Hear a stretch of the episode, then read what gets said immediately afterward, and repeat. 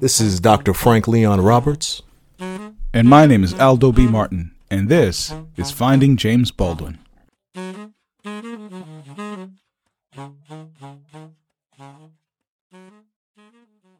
So Frank, man, it's it's I, I've known you for it's it's been many years. It's been before you were Dr. Frank Leon Roberts. I knew you as Frank. You knew me as Frankie. Frankie. We took it way back. You knew me since adolescent Frankie. Adolescent Frankie. See, when we met, I, I was in my early 20s. You were in your late teens. I believe you That's were right. still a senior in high school. Yep. We worked at this, I'm not even going to mention the name of the store, That's right.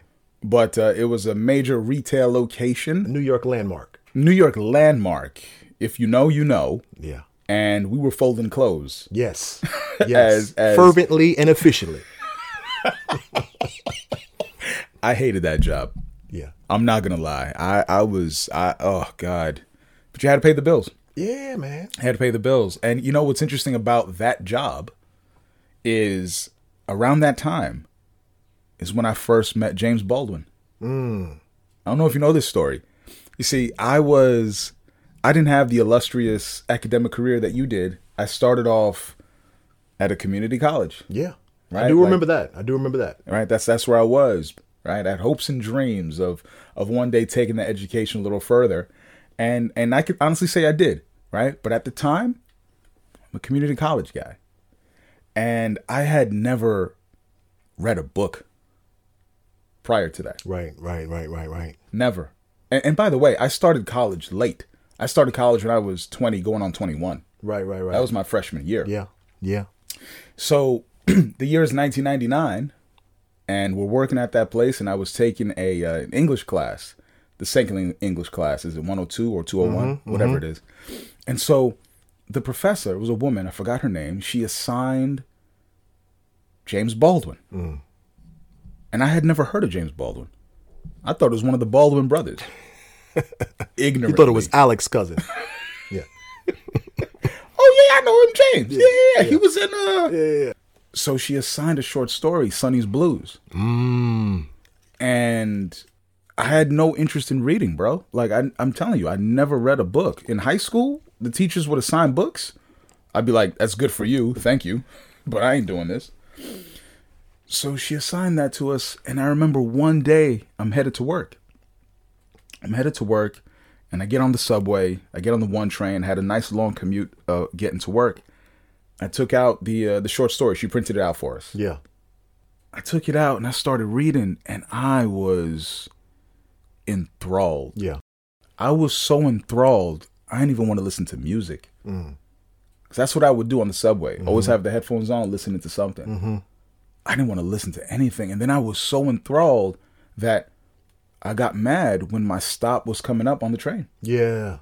And then I got to work and I start my shift, and all I could think about was Sonny's Blues and what's going to happen next. Yeah, man. And then I remember I couldn't wait for my lunch break. Mm. Remember we used to have the 15s? Yes, Get a yes, yes, 15 yes, break yes. and then a, and then a 30, 30 minute lunch Yeah. break.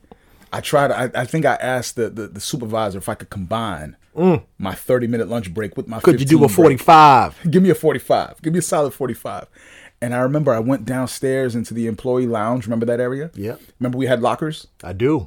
So my locker was like on the inside, like the little inner hallway where you couldn't really see anybody. Bro, I went and got a chair from the break table where people people ate their Yeah. lunch. Yeah, yeah, Yeah, yeah. I took that chair, went back to my locker, opened it up, cracked open Sonny's Blues, and just sat there for the rest of my break, absorbing what I was reading. Yeah. I just, I just couldn't believe how much I loved it. Yeah. And then the break was over. Yeah. The break was over, and I was like, I can't wait to get out of work because I got to go to Mm. school. And then I got back on the subway and read it again. And so Mm. I finished Sonny's Blues between a train ride and a lunch break and, and another train ride. And I was hooked after that. Mm. I said, "All right, this reading thing ain't so bad. Mm. Mm. Mm-hmm. I'm only gonna read James Baldwin now." so then a friend of mine, she, I told her about this new infatuation I had with this this this author that I've never heard of. So then she got me a copy of Go Tell It on the Mountain, Ah, that's the one. And I said, "Oh, okay. You know what?" And I made the decision. I'm only gonna read James Baldwin. Yeah. So then I read another novel of his. Um, it might have been another country. Yeah. 1962. I said. I, then I ventured out. I said, "I wonder if other books are good." wonder if anybody else has written besides this James Baldwin guy. Uh, not even that. I wonder if I could get the same feeling that I had yeah. in another piece of literature. Mm-hmm. And the feeling was one of wonderment. Is that a word? It is today. It is today. Yeah. Of wonderment, of excitement, of a fascination, Yeah. a respect for the craft of writing and being able Absolutely. to convey your thoughts onto paper so that other people can understand them in a way that you hope they would. That's right. And and from there, dude, I I haven't stopped reading since. Yeah. And, and right now we're sitting in my my homeboy studios in my basement. Yeah. And what do you see around you? I, I mean, there's there there there are books all over. There uh there the, New York is all over. There are references to Baldwin all over. There I see that looks like the devil finds work there in the distance. Oh no, that's Or is that, Giovanni's Gi- room. is that Giovanni's room? Yeah, yeah, yeah, yeah. They both have that same blue uh blue Yeah. spine. my, my wife actually got that for my birthday. Wow. You know, she she's something else. But dude, it, it was it just opened up this world of literature for me that people in the past tried to get me into, but I wasn't ready for it. Yeah. It wasn't until I found James Baldwin that it just opened up this door and it was it was it was an amazing an amazing thing and he's certainly my favorite writer not because of prose or because of style or anything like that but because I have an emotional attachment Yeah. to that first ever time reading it Yeah. bro it, it's it's it's almost like the first time I heard Slick Rick It was a transformative experience. Yeah. Yeah. yeah, man. So, so that's that's that's me. Yeah. W- what about yourself, man? Because you yourself, not only are you a fan of James Baldwin, but you actually teach a James Baldwin course or have taught one in the past. That's correct. Yeah. Yeah. Talk to us about that. Well, I will say, first of all, just being here in Aldo Martin Studios uh, for listeners at home, if you could see, this is this. If you've ever read Ralph Ellison's Invisible Man, that novel ends very famously with the man in the basement in his man cave. And so there's something about this Aldo Martin studio space that's very Ellisonian, where I feel enlightened and subterranean at the same time. You know, Aldo, my encounter with Baldwin was kind of staggered in the sense that like many, like you, I first encountered Baldwin in undergrad, Yeah, where um, not high school. not high school. I did not. I didn't. Which is actually an indictment of my high school very much. There was no James Baldwin. There was Ellison. There was Richard Wright. There was no Baldwin uh, at good old Bayonne High School or August Martin High School, the two high schools that I went to. August Martin. Yeah, yeah. Is that my cousin? hey, shout out to August Martin High School. Um, so there was no Baldwin there, but there Yeah. was Baldwin when I got to NYU as an undergrad, and I was a, uh, I was an English major. Yeah. So naturally, I had to come through the door of Baldwin, and I think the first thing I read by Baldwin was "The Fire Next Time."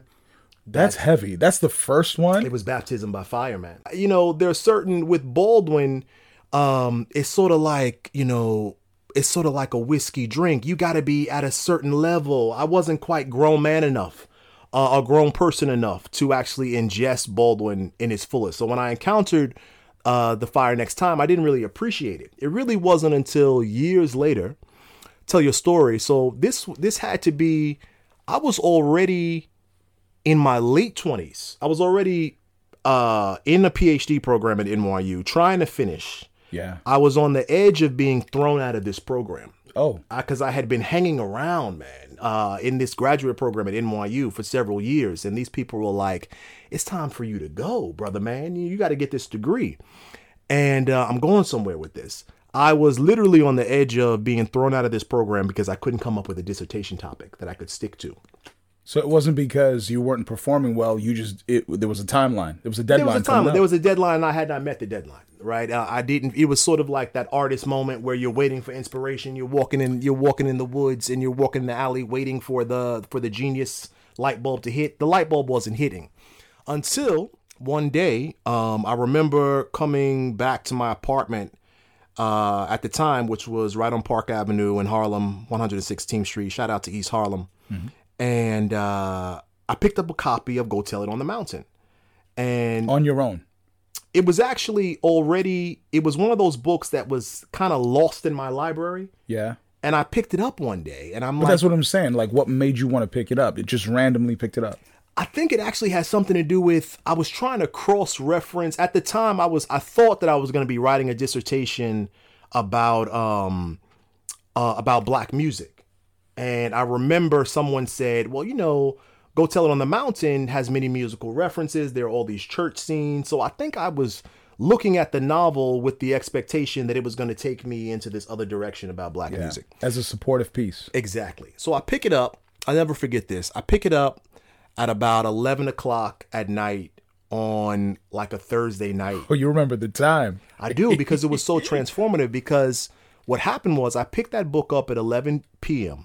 Yeah. and I did not put that book down until about five a.m. when I had finished the entire novel. Wow. And to this day, I mean, as you know, brother, I now literally teach literature for for for a living. You know, I'm an English professor. To this day, Go Tell It on the Mountain by James Baldwin is the only novel that I've re- that I have ever read from cover to cover in one setting without a break. And um, what that had to do with, I remember reading this story of this young boy, John Grimes, who is uh, uh, um, in a battle with his father and, and battling with his faith and battling with Harlem and battling with himself and battling with sexuality and and over the course of 200 pages, Baldwin is introducing us to the auntie and the mother and the and and and, and the high school crush. And I said to myself, this And is and my the pray- story. and the praying mothers. the praying mothers, Florence, Like I never Um, I never heard of praying what that was before until I read that. the praying mothers with the um, you know, with with, with the um, with their bonnets, uh, uh, manning the pews. And I remember saying to myself, "This is my story, right? This I see myself in literature." And so, "Go Tell It on the Mountain" was the first time that I saw myself, all of myself, in literature. And from there, I said to myself, "Wow, this is the guy who I should be writing about." And it was actually at that moment that I pivoted to say, I'm going to write my dissertation on James Baldwin. And that's exactly what happened. Thanks to Go Tell It on the Mountain on a crazy Thursday night at 11 p.m. in East Harlem, living on the same uh, uh, Park Avenue that Baldwin once lived in um, with his family not too far down. And it was from there that everything changed. Un- un- unreal. It's it's that's a phenomenal story. Like cover to cover. Yeah, one setting. I'll never forget it. Um, cause you know, of course, you know, I, I was an English major undergrad. Like I said, I was studying to be an English professor essentially. So I was used to the practice of reading, Yeah. obviously. But the idea that you would not move, I mean, I couldn't get up. I needed to know Man. what was happening to Florence, what was happening to Elizabeth, Elijah, John, all these characters.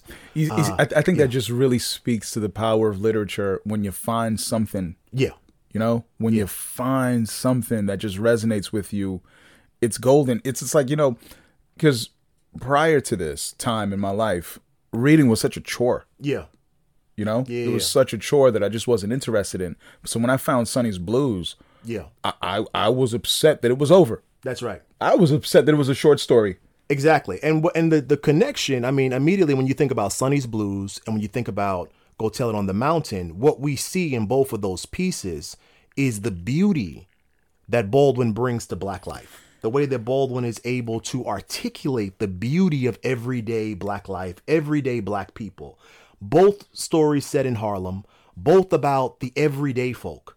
And the way in which Baldwin is able to take you into the lives of these people and say, these people, they have value, their lives matter.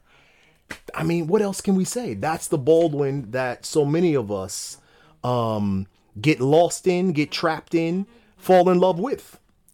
And that's the Baldwin that many of us find. Yeah. Yeah.